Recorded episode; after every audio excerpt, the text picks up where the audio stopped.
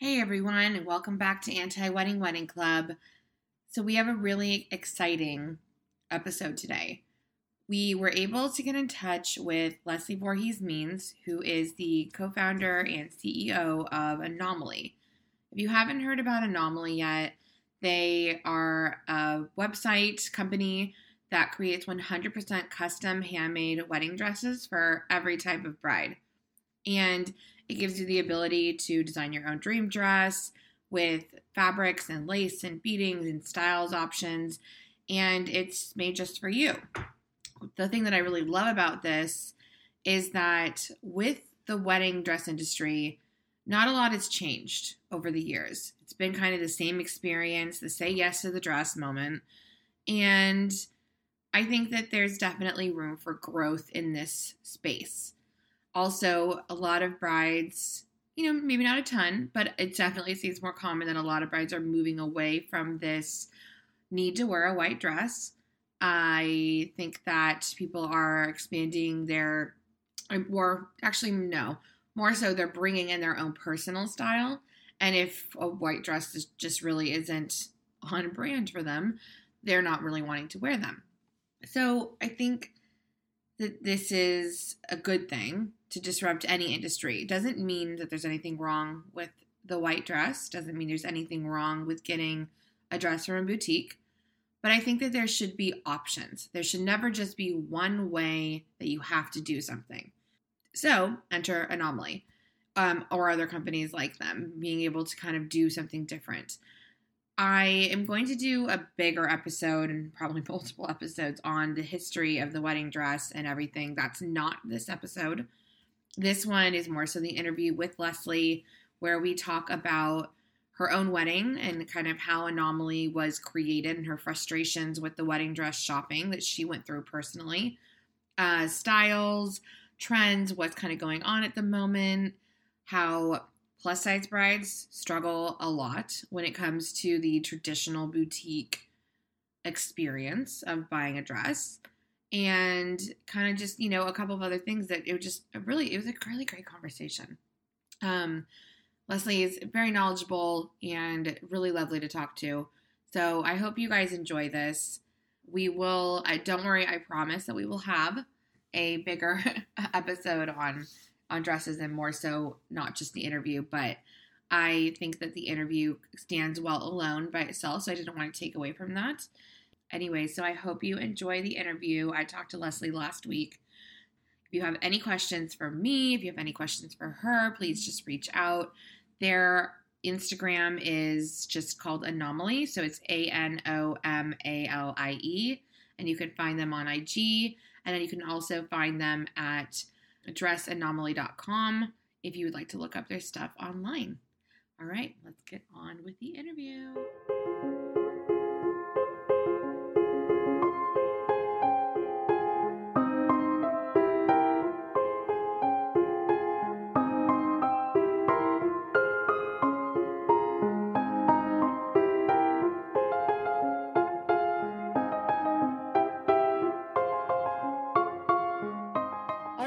Well, welcome to another episode, guys, of Anti Wedding Wedding Club. Today we have a, I'm super excited to say that we have a guest, um, Leslie. I'm going to pronounce your name wrong. Voorhees Means? Yep. Oh, that was right. Yeah. I did it. I'm so bad at names and I'm really proud of myself right now. That was perfect. Awesome. And you are one of the co founders of Anomalie. Yes, that's right. Co founder and CEO. Wonderful. We love women bosses. So that's fantastic. Happy to be here. Yeah. So, uh, if you want to maybe give a start, kind of explain who you are, do a little bit of a dive into what Anomalie is, and then we'll kind of start talking about the lovely wedding industry that we've both been a part of. Oh, yeah, sure. Happy to dive in. So, uh, Anomalie makes custom wedding dresses, and we're direct to consumer, meaning we don't have shops, um, which 95 plus percent of wedding dresses are sold in bridal boutiques. So we're definitely an atypical. Um, uh, process or um, you know something relatively new i think we're used to purchasing a lot of things online now and um, that would have been uh, that, that would have seemed crazy, you know, even just a couple years ago. And wedding dresses is one of those areas that still hasn't really been disrupted by uh, an online presence, but we have seen that there's a lot of value and a lot of really good things that can come from selling online, uh, mainly uh, a much deeper level of customization uh, and personalization. And then also our prices, we can um, offer much more competitive prices given we don't have to pay for uh, retail shops and um, a lot of salespeople. We can consolidate that and have that all centralized. And then the third reason we really like um, direct to consumer is uh, all of our dresses are made to order and made to measure for each individual bride's body. And so rather than trying on um, a set of dresses in a store, we're able to make every dress unique for, for each individual bride. And um, we started the company about, gosh, almost four years ago now. And I was never expecting to be uh, the leader of a wedding dress company. This uh, really just came out of a personal frustration of mine when I was shopping for my wedding dress and was having a really hard time finding exactly what I wanted in stores. Uh, I got married on New Year's Eve, and um, it was like kind of New Year's Eve themed uh, party almost. And um, I was really wanting a long sleeve uh, dress and had a really really hard time finding it and then was also just shocked by the prices um, of wedding dresses it was you know the most expensive thing i'd ever bought except for maybe a computer and doing the math wearing it for only a couple hours just didn't really make a lot of sense in my mind and so i started exploring other options and my uh, background is in manufacturing and mechanical engineering. I've um, worked my entire career in supply chains and worked for Nike for a couple years and was working for Apple at the time when I got engaged and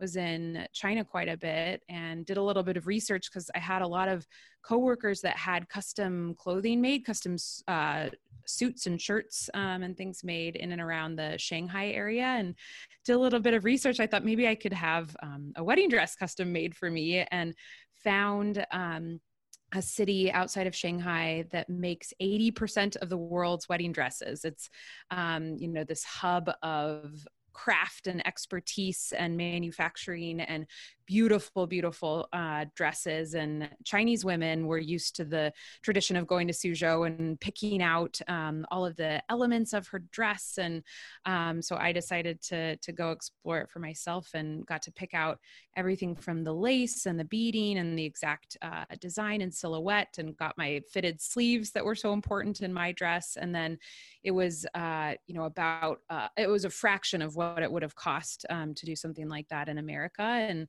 um, they made the dress to fit my body and was just really, it was exactly what I was hoping for and also much less expensive. And so I had, um, you know, mentioned this to a couple of girlfriends and almost immediately had, uh, requests for the next time I was in China, like orders, I guess, before that we were even a company. And um, you know, realized really quickly that other women were feeling the same frustrations as me. And um, you know we're okay going outside the traditional route and the traditional um, you know boutique say yes to the dress moment um, in order to find a dress that was less expensive or um, had elements um, of the design that she was really looking for or you know also having trouble with fit and so um, you know that was that was again almost four years ago. And since then we've i've uh, quit my job at Apple and um, started uh, fundraising and um, you know got some venture capital to go after this idea. And we've grown a lot in the last couple years, um, just based on I think the the same uh, assumption around women don't necessarily want or need to find their perfect dress um, through the the typical boutique experience, and then also um, I think something that's becoming really really clear is women don't necessarily want um, a white lace wedding dress. They want um, you know elements that are personalized to them. So we've done everything from colored dresses to custom embroidery and um, you know some crazy designs that we can dive into but i it's it's such a it's such an important part of the wedding and such an emotional i mean it's the most important garment a woman is ever going to wear. And so it should be a deeply personal um, connection and it should be everything um, you know that a that a bride wants. I don't think you should ever have to settle for such an important purchase and an important um, you know centerpiece of of the wedding. And so we feel really lucky to be a part of um, you know such an, an important element of this really really important day yeah, that's amazing. There's there's so many things I want to talk about in all of that. Um, but uh, the first thing that's, that really stood out to me though, 80% of dresses, that 80% of dresses worldwide come from one city in China. Yeah, yeah. That's crazy. It is crazy. Yeah, they um there it was originally part of uh, like the Silk Road. So it's had has this you know thousand year old tradition in silks and um, the manufacturing of the materials, and then um, since then uh, has has merged into more of the craft and expertise around um, actual construction of the garments. This was something that I knew nothing about before um, before starting Anomalie. I was um, originally at Nike. I was a footwear manufacturer, and then Apple for the watch. So I've gone from shoes to watches to now wedding dresses. But it's really um, you know an amazing ex- uh, experience and an amazing product. It's a really complicated technical product. All of the if uh, wedding dresses have lace all of the lace is cut out and applied and pinned by hand. It's this, you know, couture practices that are put into place with um, really beautiful results. And um, it's been really fun to be uh, a part of the, you know, the creation side as well, just seeing how much care and, and craft is involved in, in everything so you started this so basically the company came because you were getting married and you realized that you didn't want to do kind of the traditional way of finding a dress you were we were frustrated with it what was so did you go to a bridal studio and try on dresses? Like how was that kind of experience for you? And i mean price points and things like you wanted sleeves which i love that that is a thing now. I'm a huge fan of sleeves on dresses and i see more and more brides wearing them and i'm thrilled because i want sleeves on mine so i love that. Um, but what was kind of the experience and that like what pieces of it frustrated you yeah, it was. I mean, so I did go the traditional route and, uh, you know, set up appointments at at the bridal boutiques, and I think, um, and and even you know went to New York to Kleinfeld's, which is the the shop on Say Yes to the Dress. I wanted mm-hmm. I wanted to explore all my options and um, went in with an open mind. Uh, I think one part that was really was that you can't just walk into a bridal boutique. You have to set up appointments weeks, sometimes months in advance. And so that seemed uh, you know, as a consumer, pretty inconvenient. And then another part um, that was really surprising was they don't. None of the dresses in in many bridal boutiques they don't have price tags on them. It's like um, the the pricing opacity it's it's a funny unique thing um, i remember noticing it uh, with mattresses as well. If you go into like an old school mattress store which now you know you can buy mattresses online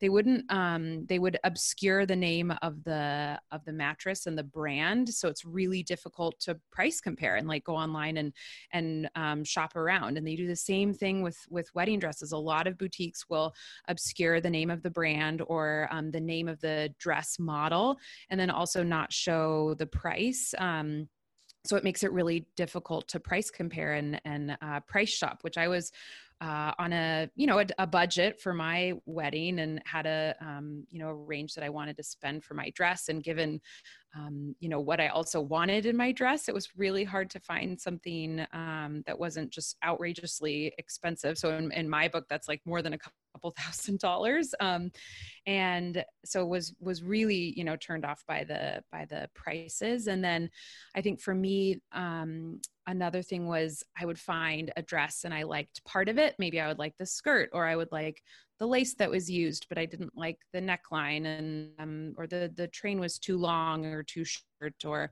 um, there were just elements love to be able to pull from a couple different dresses but there wasn't one with all of those elements and then the cost also to to customize is um, really expensive and difficult with um, you know boutiques carrying set uh, a set inventory and then the other weird thing was mm, i think just the uh, intimacy with the uh, bridal boutique salespeople, which I, I think um, you know, they're super knowledgeable and and are trying to help. But like you are in there butt naked with a complete stranger and then kind of paraded around the store, which I, I you know convinced myself that it was kind of fun and different, but it was also a little bit embarrassing and kind of strange for me. And um yeah i, I just uh i it, i couldn't get over that. I was um you know uh, just bearing all for for a complete stranger. And and uh, I, I, didn't go shopping with my um, mom or girlfriends. I ended up going by myself and actually brought my fiance to a couple of them because his his opinion was important to some of these um, to, to this decision. And um, that was also kind of strange. It wasn't um, it just wasn't the typical i guess say yes to the dress tlc moment but that also just wasn't something that i wasn't you know necessarily looking for need in process. How did that how do you how did that go bringing your fiance versus bringing your friends and family? Were they upset that they didn't get to go? Or and was he was he invested in it? Because i feel like some men would be whatever but i feel like some i feel like some fiancés definitely would have an opinion or want to experience that moment yeah, he um I don't think he had strong opinions like I really like this one, I don't like this one. Um, but I think he was happy to be a, a part of it. And later on, as we were shopping a little bit more, that was as the idea for Anomalie was starting to form. And so we talk about um, business ideas and um, you know entrepreneurial ideas. And so that was p- part of i guess the journey was um, having him along for for part of the ride. And then yeah I, it, it's funny you ask about uh, about other people. I, I, think part of wedding planning you realize very quickly that it's not just necessarily about um, about you and your fiance but also um, your mom and your future mother-in-law and your friends that want to you know it's it's your support system that um, care about you and want to be a part of it. And especially from the mom's perspective they've been dreaming about this since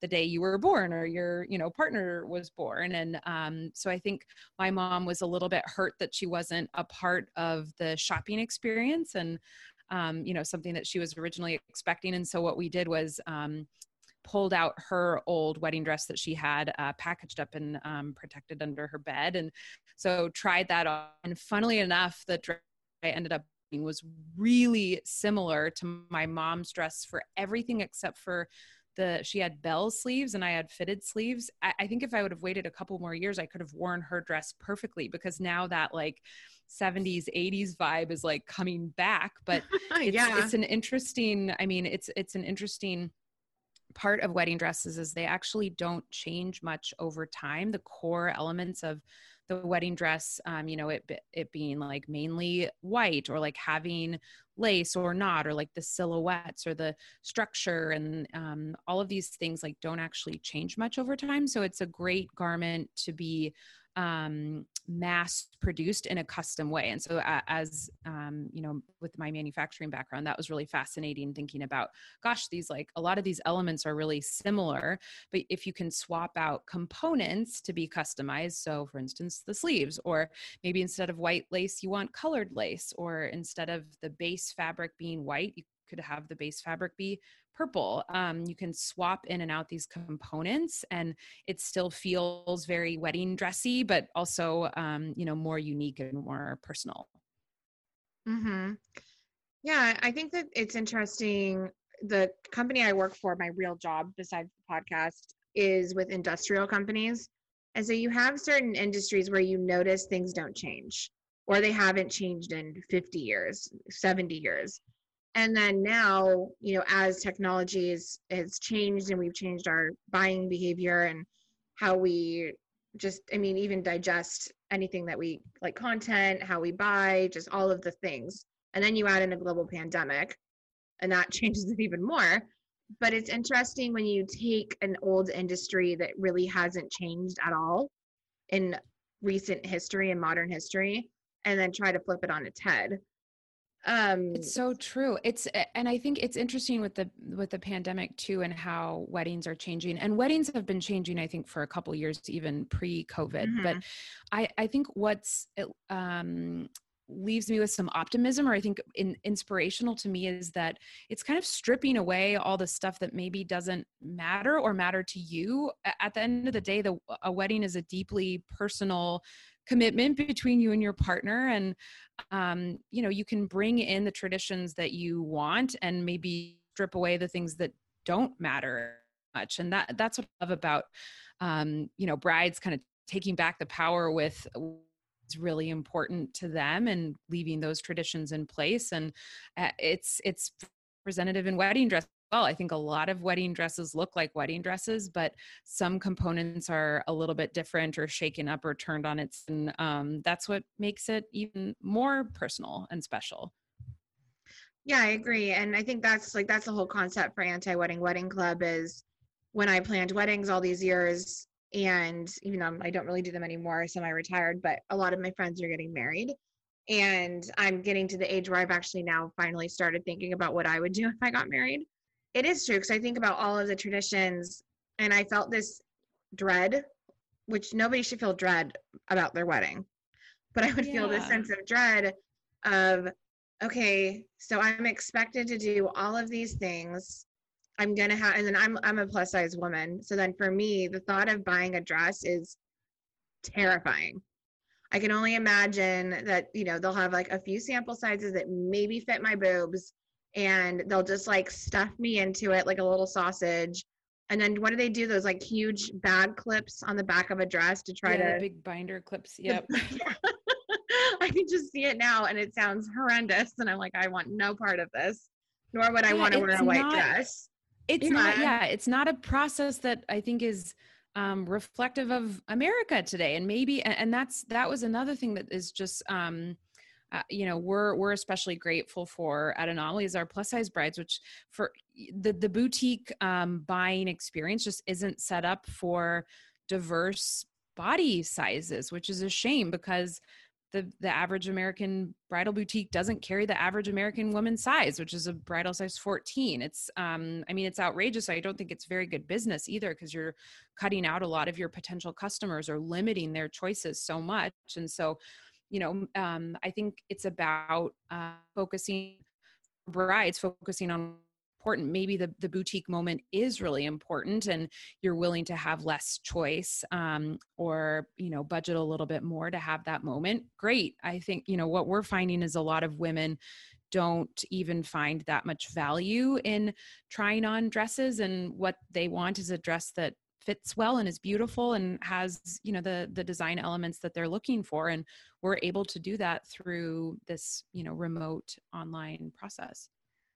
Well and i think that it's an interesting way to think about it because i've always like when you're buying a dress or at least the wedding dress and then you always hear the story of the girl or the bride you know like i'm on a diet so i can fit the dress. And so you're always you're morphing your body even if you're thin everybody's like trying to be their their best weight or whatever it is for their wedding but you're always trying to fit the make that you're trying to fit the dress versus the dress fitting you which i think I is really cool with you guys because the dress is the dress is made for you. So it's it's you know no matter what you look like it's made to look the best for your body because that's it was custom made for you.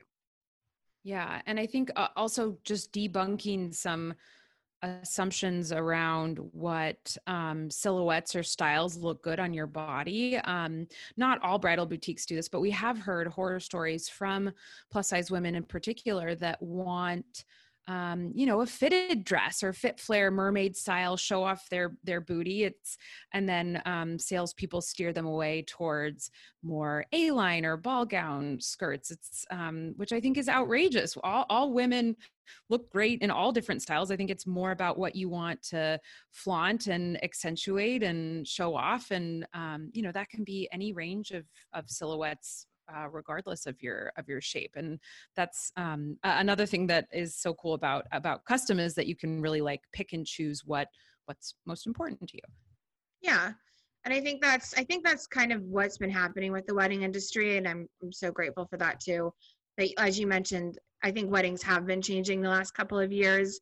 If you look at the 90s even the 2000s i feel like it was still very much the cookie cutter general wedding that if you went to one wedding, you probably went to 50. They all kind of looked the same. Maybe yeah. there was a different color, but you know, it was the same aesthetic, the same, uh, you know, ceremony, reception, all the same order, all that jazz. And if you look at it now in the last couple of years, even before COVID, it's definitely started to change. And people have realized that they can bring their personality of their spouse and of themselves into the actual wedding.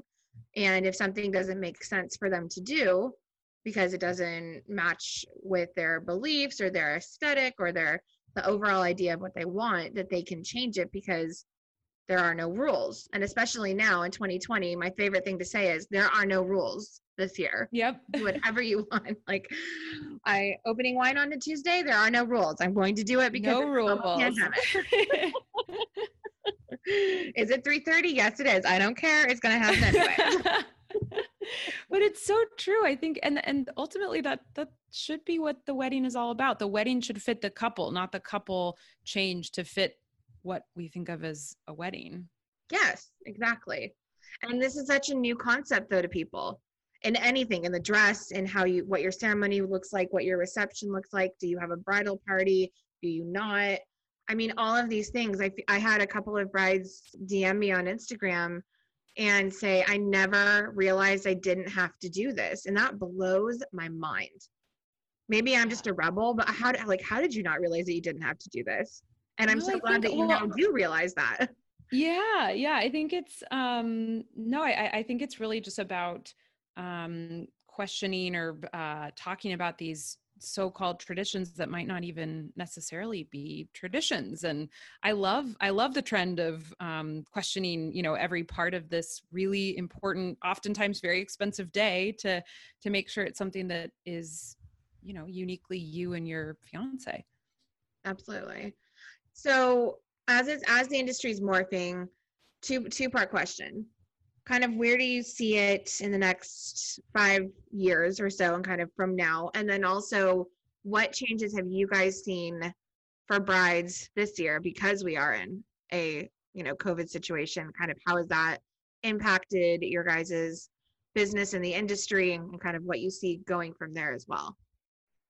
Yeah, great question. And what I mean, what we're seeing that's good for us and good for the wedding dress industry is women are still buying wedding dresses. A lot a lot of things are changing with weddings especially this year and you know my heart goes out to to brides that have had to change or cancel their original plans but what we're seeing is that there's a lot changing with um, the event and the day itself so the venue changing the venue getting downsized the guest list getting downsized you know all of the extras changing adjusting getting smaller but what um, is consistent is that brides still want to wear um, a special dress and look and feel beautiful, um, which is really cool. I mean, and cool for us because, um, you know, we're still a part of that very special day. Um, and I mean, looking into the future, I think I think COVID is uh, pushing us, uh, definitely like pushing the retail sector to think more about direct to consumer. I mean, I think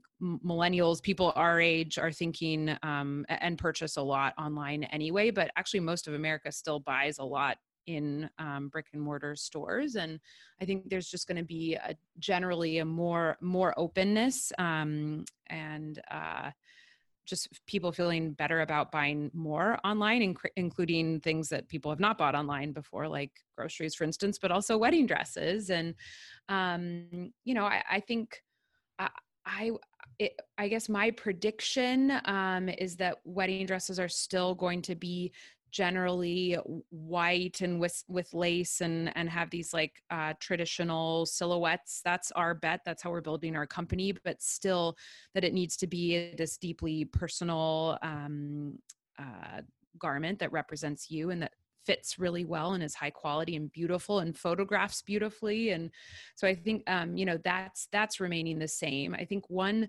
interesting trend that uh, was around before covid but has turned up quite a bit now is the idea of this convertible dress or like a flexible dress um, so the way we see that the most often is the idea of this like big dramatic uh, overskirt um, that is just a skirt that can be removed to reveal something more fitted or sleek or short um, underneath for the the after party or for the reception or dinner and dancing. And so you can have these photographs of um, this you know this uh, not not a very functional dress but beautiful dress for the parts that you're maybe just walking around or standing or getting their pictures taken and then revealing this like fun um, you know more casual or more movable dress um, afterward which I, I just love that. And we've seen that with other um, elements like big dramatic veils you know have always been um, something that we've seen with weddings but also now capes. We see tons of capes and some big dramatic beautiful cape that can be removed later um, and then also like uh, sleeves removable sleeves or shrugs or um, accessories that can be revealed later for um, you know the more casual aspects of of the evening. But i love that um, I, I love that idea and i love the value of almost two for one. It's like two dresses for the uh, you know the you know less than the price of two dresses and you get um, these uh, like distinct moments with the dress which i think is super cool yeah I, that, and that's a great idea too because i've seen way too many brides struggle in their huge dress when it comes to you know they've done the pictures they're married they're now they've had dinner and it comes time to dance. And these poor girls are sweating and just like trying to lift up the bodice of their dress because i mean there there some of these wedding dresses are really heavy. There's a lot of material. It's hot. Um so i always tell if we're in a ballroom i'm like blast the ac because they're all about to die but yes. trying to watch them dance in this huge dress um it yeah it'd be cool if you could just have the big dramatic but they want the dramatic dress for the ceremony. So it's like if you can take it and then morph it without having to buy two dresses and do a, a whole outfit change uh that could be really a fun way to change it up. Yeah i love i love love love that tradition. And i think yeah it's it's fun to think about like swapping in and out things mi- mixing and matching and um yeah and then also like the practicality of it which you know that's another thing that we talk about with our brides which it's again all about prioritization what's important to you. If having this like really big dress is important great the expectation is that it's not going to necessarily be comfortable or it's going to be heavy. You're not going to be able to move around as much as you know if you're in yoga pants or whatever but um, and then if you're really prioritizing comfort and movability or breathability depending on where your wedding is maybe it's outside we can um, you know it's it's about picking out the right fabrics or um, the right uh, sleeve length or neckline to make sure that you're staying cool. So yeah it's but um, th- that's another thing that like you don't necessarily have your dress match to the um, venue or or season. I think potentially COVID could uh, turn that tradition on its head too, because maybe a bride was originally expecting to get married in the summer and she's had to kick the wedding back another six months. And, you know, if, if you want to wear a strapless dress or you want to wear a long sleeve dress, I think honestly, if I would have gotten married in the summer, I still would have worn a long sleeve dress because I, I agree with you. I love the sleeve tradition. I think it's really beautiful and can be done in a way that doesn't feel wintry or summery. I think, um, um, you know that's it's it's kind of up to you with what you uh, what what you want to wear. And if you're getting married in the forest and you want to wear a glamorous, you know, beaded dress, good for you. I think that's just fine. Yeah, the only time I would say don't do that is I had one wedding where the girl was wearing a pretty decent sized kind of ball gown dress, and then you know how some of the dresses underneath they have the petty the petticoats or petty skirts or whatever they're called, and then kind of the petticoats, yeah, petticoats, yeah, and then they're it's almost kind of like netting in a way. It's like the ruffles that kind of pull that make it look bigger underneath. Yep. She, yeah. Petticoat. So she got married on across like so there was a venue and then across the street was the beach. So they had the ceremony on the beach, and you know she walked down the their little aisle thing, and then they walked back to get to the ceremony or to the reception. And as she's walking back, she looks at me and she says, My dress is like 20 pounds heavier. We pulled it up. There was sand just oh, like no. Like it was in the dress. We had it had collected. That, it had collected when she walked down the aisle. It just had like collected all the sand, and so we had to take it off of her and like dump it on its head and like try to get all of the sand out. There was still sand in it. We couldn't get all of it out. We tried the best oh, we could, no. and and so in that instance, brides, if you're listening, if you're getting married on the beach, do not wear with a huge underskirt because it was a nightmare. yeah, petticoats or tiers are yeah, um, probably asking for for trouble, or at least you need to be ready for it to be a little bit heavier. yeah, I'll, I'll go that poor girl. Her her face She just looked at me like, oh my God, there's something wrong. it's like, oh no. oh no. And then of course, like like you're saying, like we had to take her out of everything. She's basically butt naked in the bathroom with me and my assistant dumping sand out of her dress. I bet you have seen it all being a wedding planner. I cannot imagine what kind of craziness happens behind the scenes. That that was one thing that I told my wedding planner. I was like, I do not want to know anything unless it's going to cost a lot of money. Like, don't tell me. Just make a game time call. I don't want to know. I've heard That's the that, best like, thing to do, go though. Time. Yeah. Okay, good. I've seen too many things, and honestly, it's definitely changed my view of weddings and like how what I would do because I've seen too many things. It's like scarred me for life. But um, and like yeah, you never want to know though. And if anything ever did happen, I would always go to the groom. That was my agreement. If something happens, I'm going to go to the groom, and he has That's to. If if I have to talk to somebody, and because I can't make a That's good. decision by myself. Don't- don't bother the refuse to do bride, though. Yeah, do not bother the bride ever unless it is the most dire situation, and even then, I really don't want to bother but they always ask after. I always get the email or the phone call post wedding a few days later when they come back from the honeymoon and they want to know what really happened. oh, they're like, what? Okay, tell me, tell me what happened. Yeah, like who was bad? Was it? And then like they have like a they have like a. I had one couple that had a bet that it was going to be one person or another. They're like, which one was it? which one was it? that like crazy cousin on either side. Like, Oh yeah, I've had to kick people out of weddings before. I had to yell at a mom. I made a mom cry once. I was just like, oh good lord, help me. a wedding planner is like the ultimate i mean you have to have so many different skills it's like really good organization and negotiation but also like you're i guess day of you're part bouncer part problem solver part like all of these things Yeah, I mean, I'm like part sober coach. I had another wedding where the girl was literally two pounds, and she. I always tell brides, you got to eat food, guys. Don't forget to eat. And she kind of Oh, forgot yeah. to eat. I tried, but she didn't eat very much. Had way too much champagne, and um, I had to.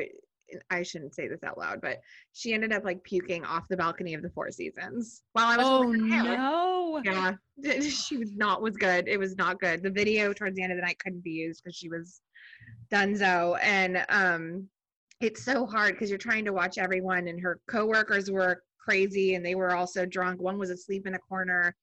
I'm like, this is the Four Seasons. This is the Four Seasons. They're just looking that at me. I'm sounds like, I'm a wedding i want to go to though that sounds outrageous I mean, they had a great time. It was a great Sounds wedding. like it was beautiful.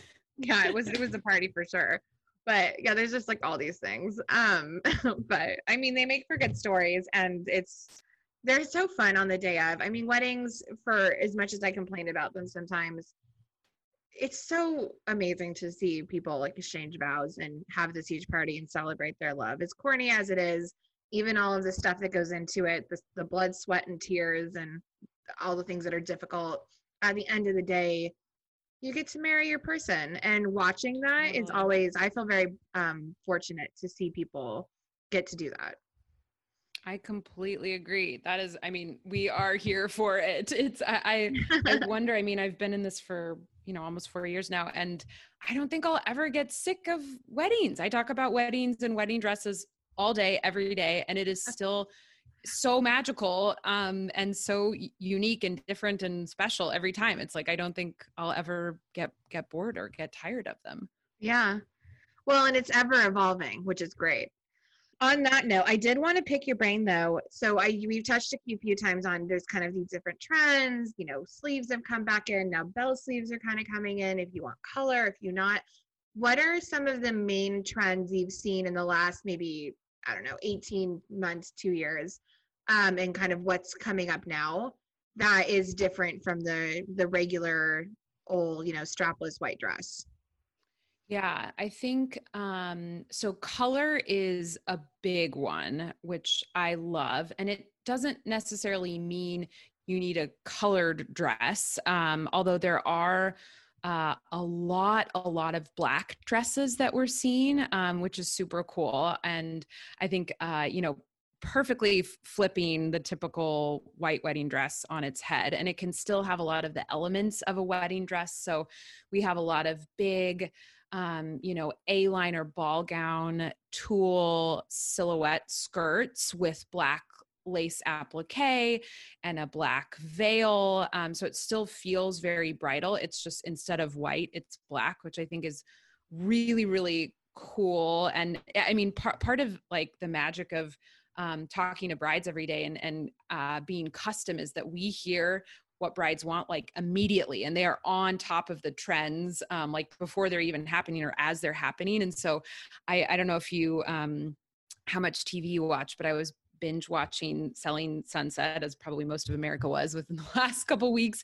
And um, one of the main characters, Christine, has her wedding and she wears this just beautiful, extremely dramatic black wedding dress. And I thought, well, I've, you know, I've been hearing about this for the past year with our brides because um, you know it just started coming up organically that brides were um, looking for something different but still special and beautiful and high quality fitted you know uh, photogenic and then something that's not a typical wedding dress. So i love love love the black dress trend. Um I do and then other other uh colors that are brought in in a you know a more subtle way is colored lace so a, a traditional white dress some of the traditional outlines of the wedding dress but then the lace is uh, gold or um, you know silver metallic or bright pops of color like orange and um, red or purple hues. So i think there's some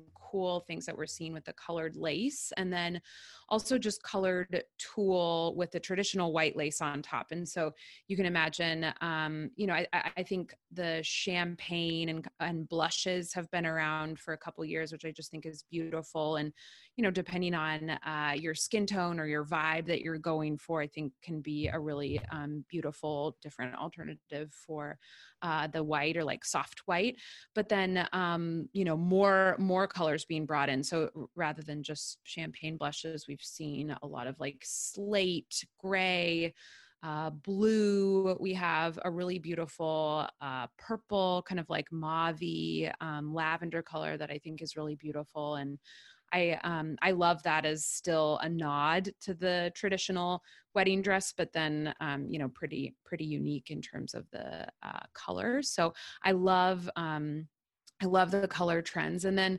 another um, uh, I think thing that we've seen is just uh, the like newer laces and trending laces. So you can imagine a traditional wedding dress has that like chantilly lace with these traditional floral shapes, but we um you know we get a lot of requests for geometric like boulder shapes and um you know boulder like scallops and scroll shapes or lattice shapes um like cool big roses or like really large flowers rather than like um you know flowers maybe the size of your hand or something as the motif but like really big oversized uh, shapes. And i think that also is a cool um, uh, you know iteration on a traditional bridal look that still you know you look at it and you're like yeah that's a wedding dress but it it's not you know what everyone else is wearing and i just love like playing around with the elements of um, a dress so color being one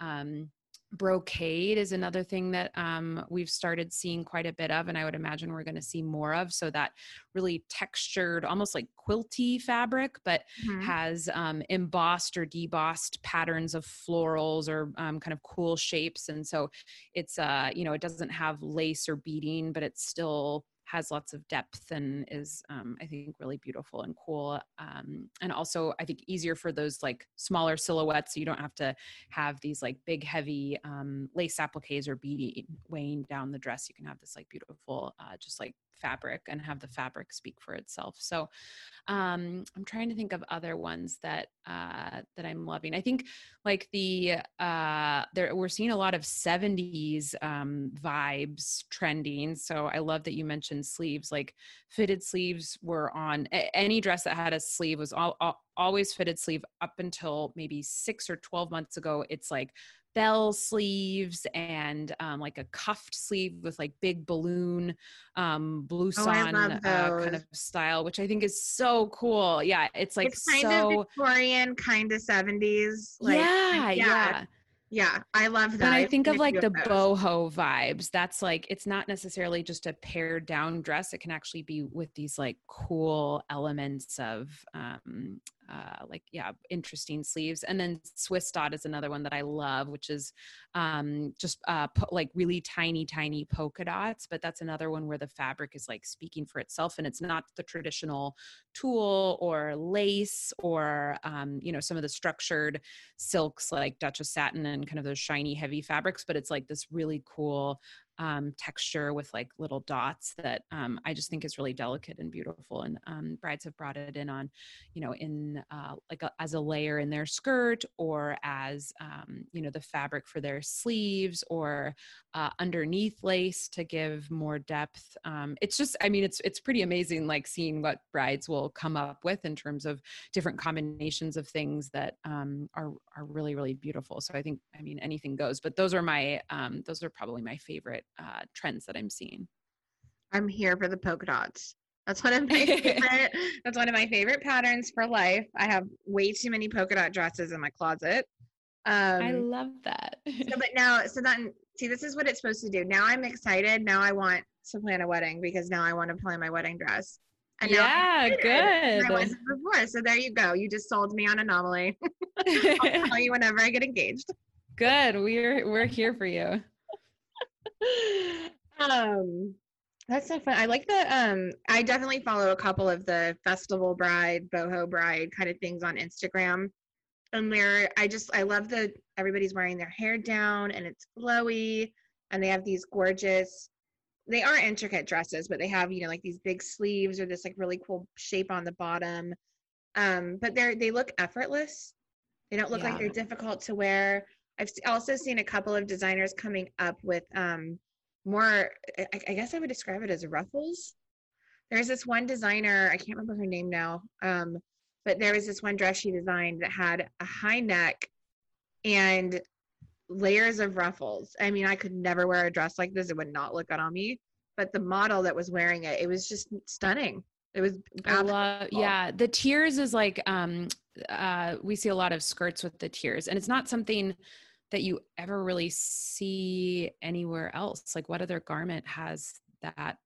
You know, you you can wear like a fitted skirt that a wedding, but like tiers, I think are pretty unique and and cool. I, I- it's funny you mentioned the high collar too, because um like mandarin collar high collared uh especially lace you can do like a cool keyhole back um that's been really popular too is that like more conservative neckline with like some cool elements like a you know it's sexy with a, a fitted skirt or sexy with having that keyhole in the back or like a plunging neckline with the Mhm. high collar i just think is super cool Yeah, it's definitely morphed from the.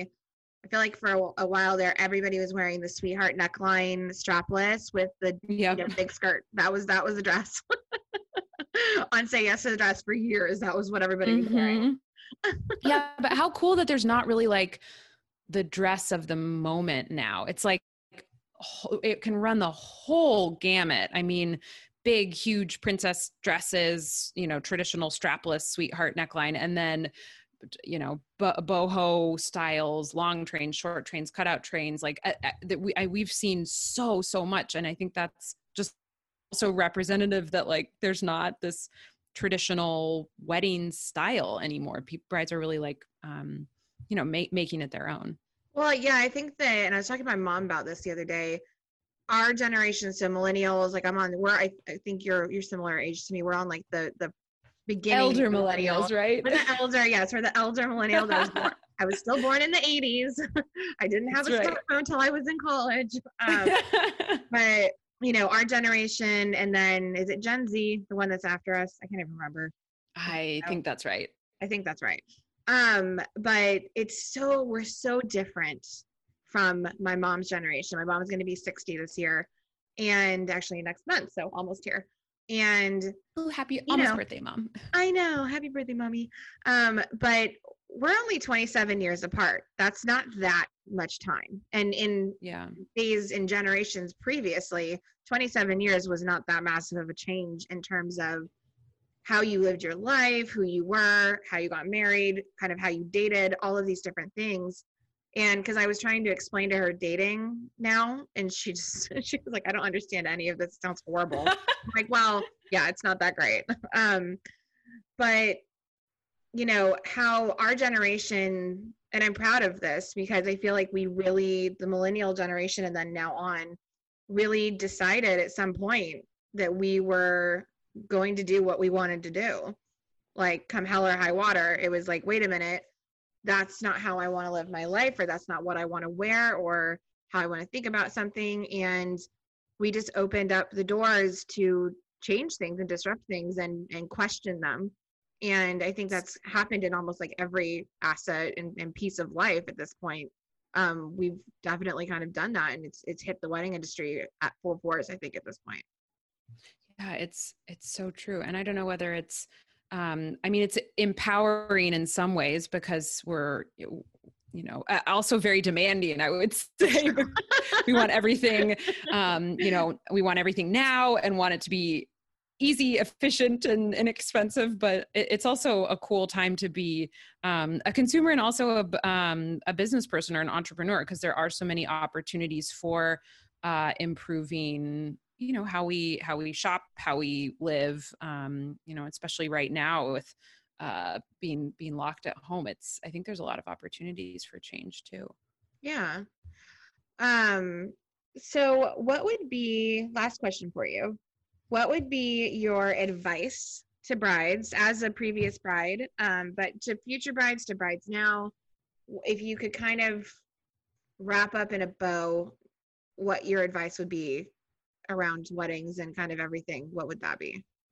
Mm, besides buying your wedding dress from Anomalie, right? Yes, of course, definitely. I would, um, recommend that, but I'm very biased. But um, I think my, uh, I think my advice would be just to um, uh, reflect on what is really important to you, and that is uh, with the dress and also the wedding itself, because you're going to have to prioritize unless um, you know unless you're i guess incredibly wealthy and you have no constraints over budget or um, you know a venue or anything. But uh, for for a typical bride i think you should reflect on what's important to you. Talk to the people that are important in your life um, in, in, the wedding as well so oftentimes that's uh, you know obviously fiance but probably parents or best friends and I, I love that it's this tribal um, you know, kind of event and it's important to other people as well. And when you say your vows or whatever your version of the vows are, you're you're entering into a contract that many, many millions of people have done before you, which is pretty cool. So I think it's worth ha- having your community be a part of it if that's important to you. But I think really just um, you know th- think about what uh, what you want, and and I think it's totally fine to challenge um, what your idea of a, of a tradition is, given we have this great trend of um, atypical weddings or non-traditional weddings that's that's happening around us. And so, you know, with the wedding dress in particular, I think um, think about uh, what's important to you what you want to show off what you don't um, i mean for for Anomalie in particular if you don't really know where to start that's that's why we exist as well. We've had um, you know thousands of brides wear our dresses and we've got a lot of amazing data and photos to help um, help you decide on what's important and maybe do away with what's not important. And um, and then I think advice for the day of is just, I mean, everyone says this, but it goes by so fast. And so just taking a breath and taking a step back and um, looking around. I mean, oh, I'm going to get emotional. It's like, it's, it's uh, a really different, crazy thing. You look around and like all of your people are there under one roof in one place for you. It's i mean it's it's it's surreal. It's like an out of body experience for sure. And i just think there's um you know you can't hype it up enough. There's a reason why it's a massive industry and a really you know big uh, uh ha- has so much importance because it is important and um, I think it's just about making it your own and and choosing what uh, to to prioritize and what's most important for you on that day, and maybe doing away with things that aren't as important and just enjoying the day for for what it is which it is uh, it was definitely the best day of my life. It was um, all that I could have hoped for. So I'm again, I, I'm here for the weddings. I love I love weddings. I can't shake them either. yeah, I mean they're so they're so special. I mean, some definitely are not as special as other ones. There's I've been some that are a little bit nightmare, but you know that happens. Um, but I did like that you really uh, said it does go by fast. I mean, even for a planner, it goes by fast. It's over in two seconds. I can only imagine what it feels like as a bride. And yeah. I always try to squirrel away the bride and the groom and like shove them into a room or an area where there's no people for 20 minutes after they get married. Like, go just actually that. have a second and look at each other and realize that you're married and like don't deal with your mother-in-law for five minutes. Um, yeah, our planner did that too. Or my, my mom courted with her didn't even know it was happening, but right after the ceremony, we were shuffled away to the room that we got ready in um, and had food also which is mm-hmm. it's funny you brought up the food story because i was so excited all day and you you know you, you just don't even realize you're hungry or you're not hungry and so to ha- take a second acknowledge what happens like have a quiet moment for yourself eat a little bit and then you know get back to the party i really really liked that yeah that's very important eat uh, cool because also if you have a cocktail hour if you're doing pictures or anything the bride and the groom and the bridal party don't get to eat any of that so it's yeah. good to hide some for them because they're not going to get it otherwise and then yeah you could have uh, unfortunately too much champagne and the next thing you know you haven't eaten anything and it's three hours later and here we go. It's going to be a good wedding. Any of the four seasons, I guess. oh my god, I was like, poor girl but you know what? She was fine. She got on a plane to like the south of France the next day, and she she figured it out. She was good. Good. She probably had a great night. No judgment. yeah, she's like, I'm going to bed. I'm like, okay, hon. the wedding continued. I'm like, they'll be fine. you go lay down. Um, all right. Well, I love that. That was such a great conversation. I know we've we've already been talking for an hour and I don't want to keep you too long. Um, but thank you so much for coming on. I was so excited to learn about Anomalie and that you guys are changing up the industry and just that you allow the flexibility for brides to create something that they really want, which I think is that's my whole MO with weddings is, is that's the concept. Um, but if you want to plug your guys's like your handles or anywhere they can find you and, and all that kind of info if they're interested in reaching out. Yeah, for sure. Um, you can come to our site, which is D-R-E-S-S Anomalie, A-N-O-M-A-L-I-E dot com. And um, I think maybe the easiest way to get to know us and our, bra- our dresses is just on Instagram. We've got tons of amazing photos see the range of um, of dresses and brides and that's just at Anomalie a n o m a l i e Wonderful. And yeah, I posted a dress. Um, I accidentally, I accidentally found it. I didn't even realize it was Anomalie until I was looking at it, and I said, "Oh my gosh, I'm talking to her next week." Um, but it was a, so happy. Yeah, it was a bride, and she had um this gorgeous um, she had like a gorgeous head wrap on, and it was a long sleeve lace dress that has like it goes back down uh, that has like a nice little train. And it was just stunning and it, it made me stop scrolling and then i realized it was an Anomalie dress. So i, got, I was like wow look at that. I love it. Yeah that's that oh that makes me so happy to hear. Yeah well awesome. All right well thank you so much and it was such a joy talking to you and i hope that everybody learned something from the conversation and can kind of explore what they want to do Awesome. Well, thank you so much for having me.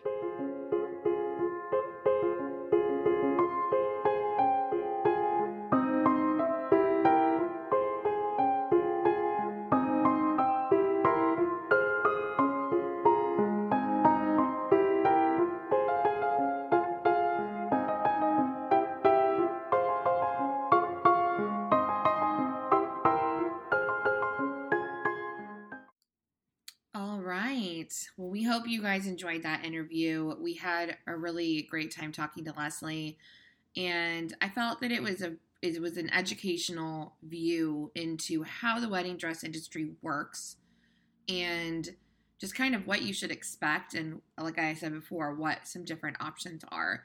Uh, so again, it's up to you whatever you want to do, but it's my job to educate you. So here is another option.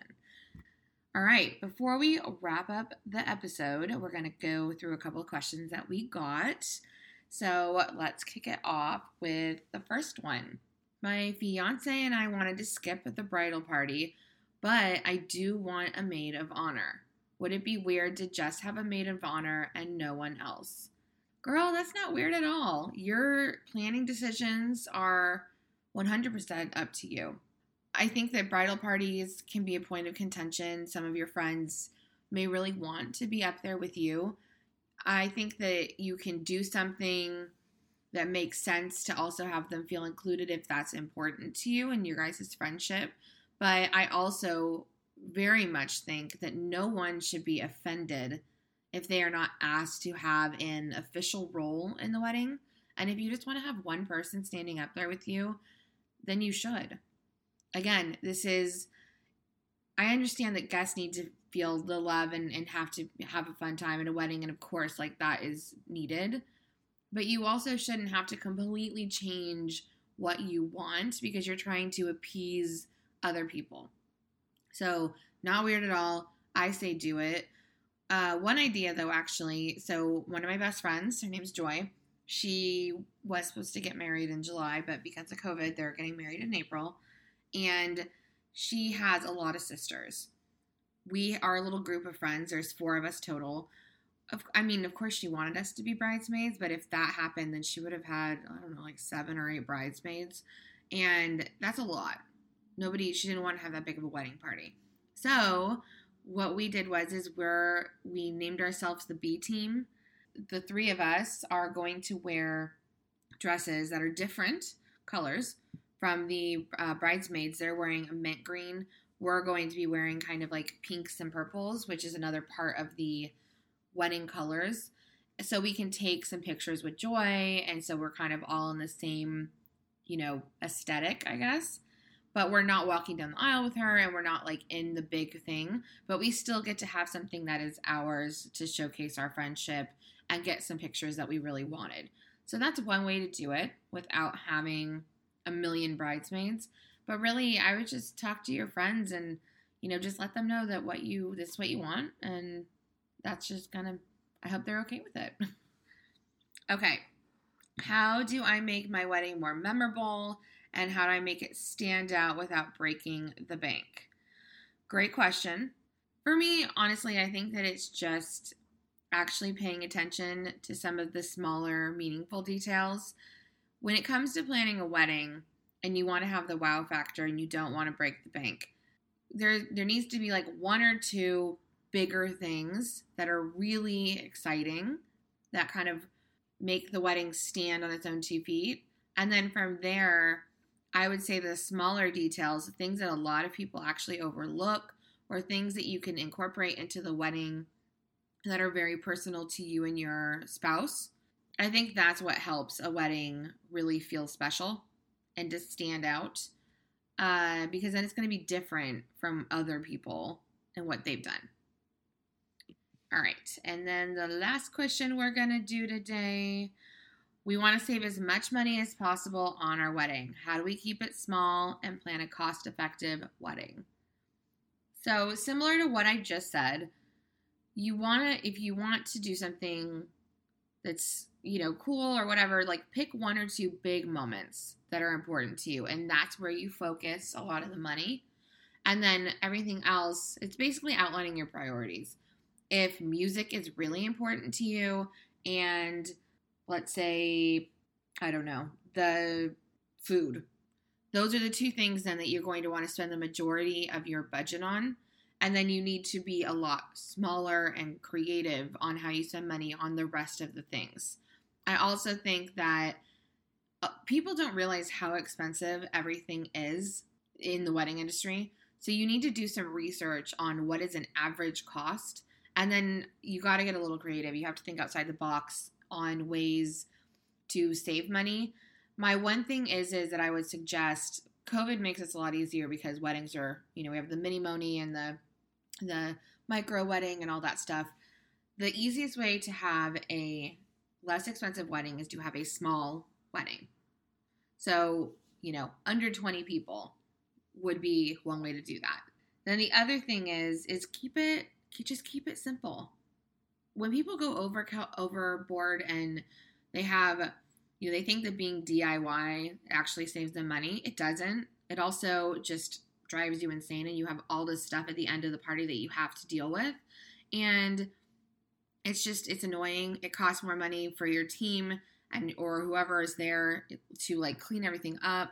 You have to take all of it with you. I would say just be super simple. I just posted a picture of a tablescape actually on the Anti Wedding Wedding Club Instagram. I think there's two of them actually. And they're really simple. Like a, an assortment of vases. You know, if you're like me, I collect vintage vases, so I have a bunch. So if you have 20 people, or even if you had 30, 40, that's maybe two long tables. You can do um, a bunch of different sized colors vases. You can do single buds in each one. And then, you know, just make sure that the aesthetic kind of matches. You you don't have to go crazy. You don't need to have six foot tall flowered topiaries on your table. Would say outline your priorities between you and your spouse. What is important, and then that's where you should focus how much ever money that you think that you can spend on that, and then kind of go from there. Okay, guys. That is it for me today. I hope you guys had a great Labor Day weekend, that you stayed safe and wore your mask and all that jazz. And we'll talk to you next week. Bye.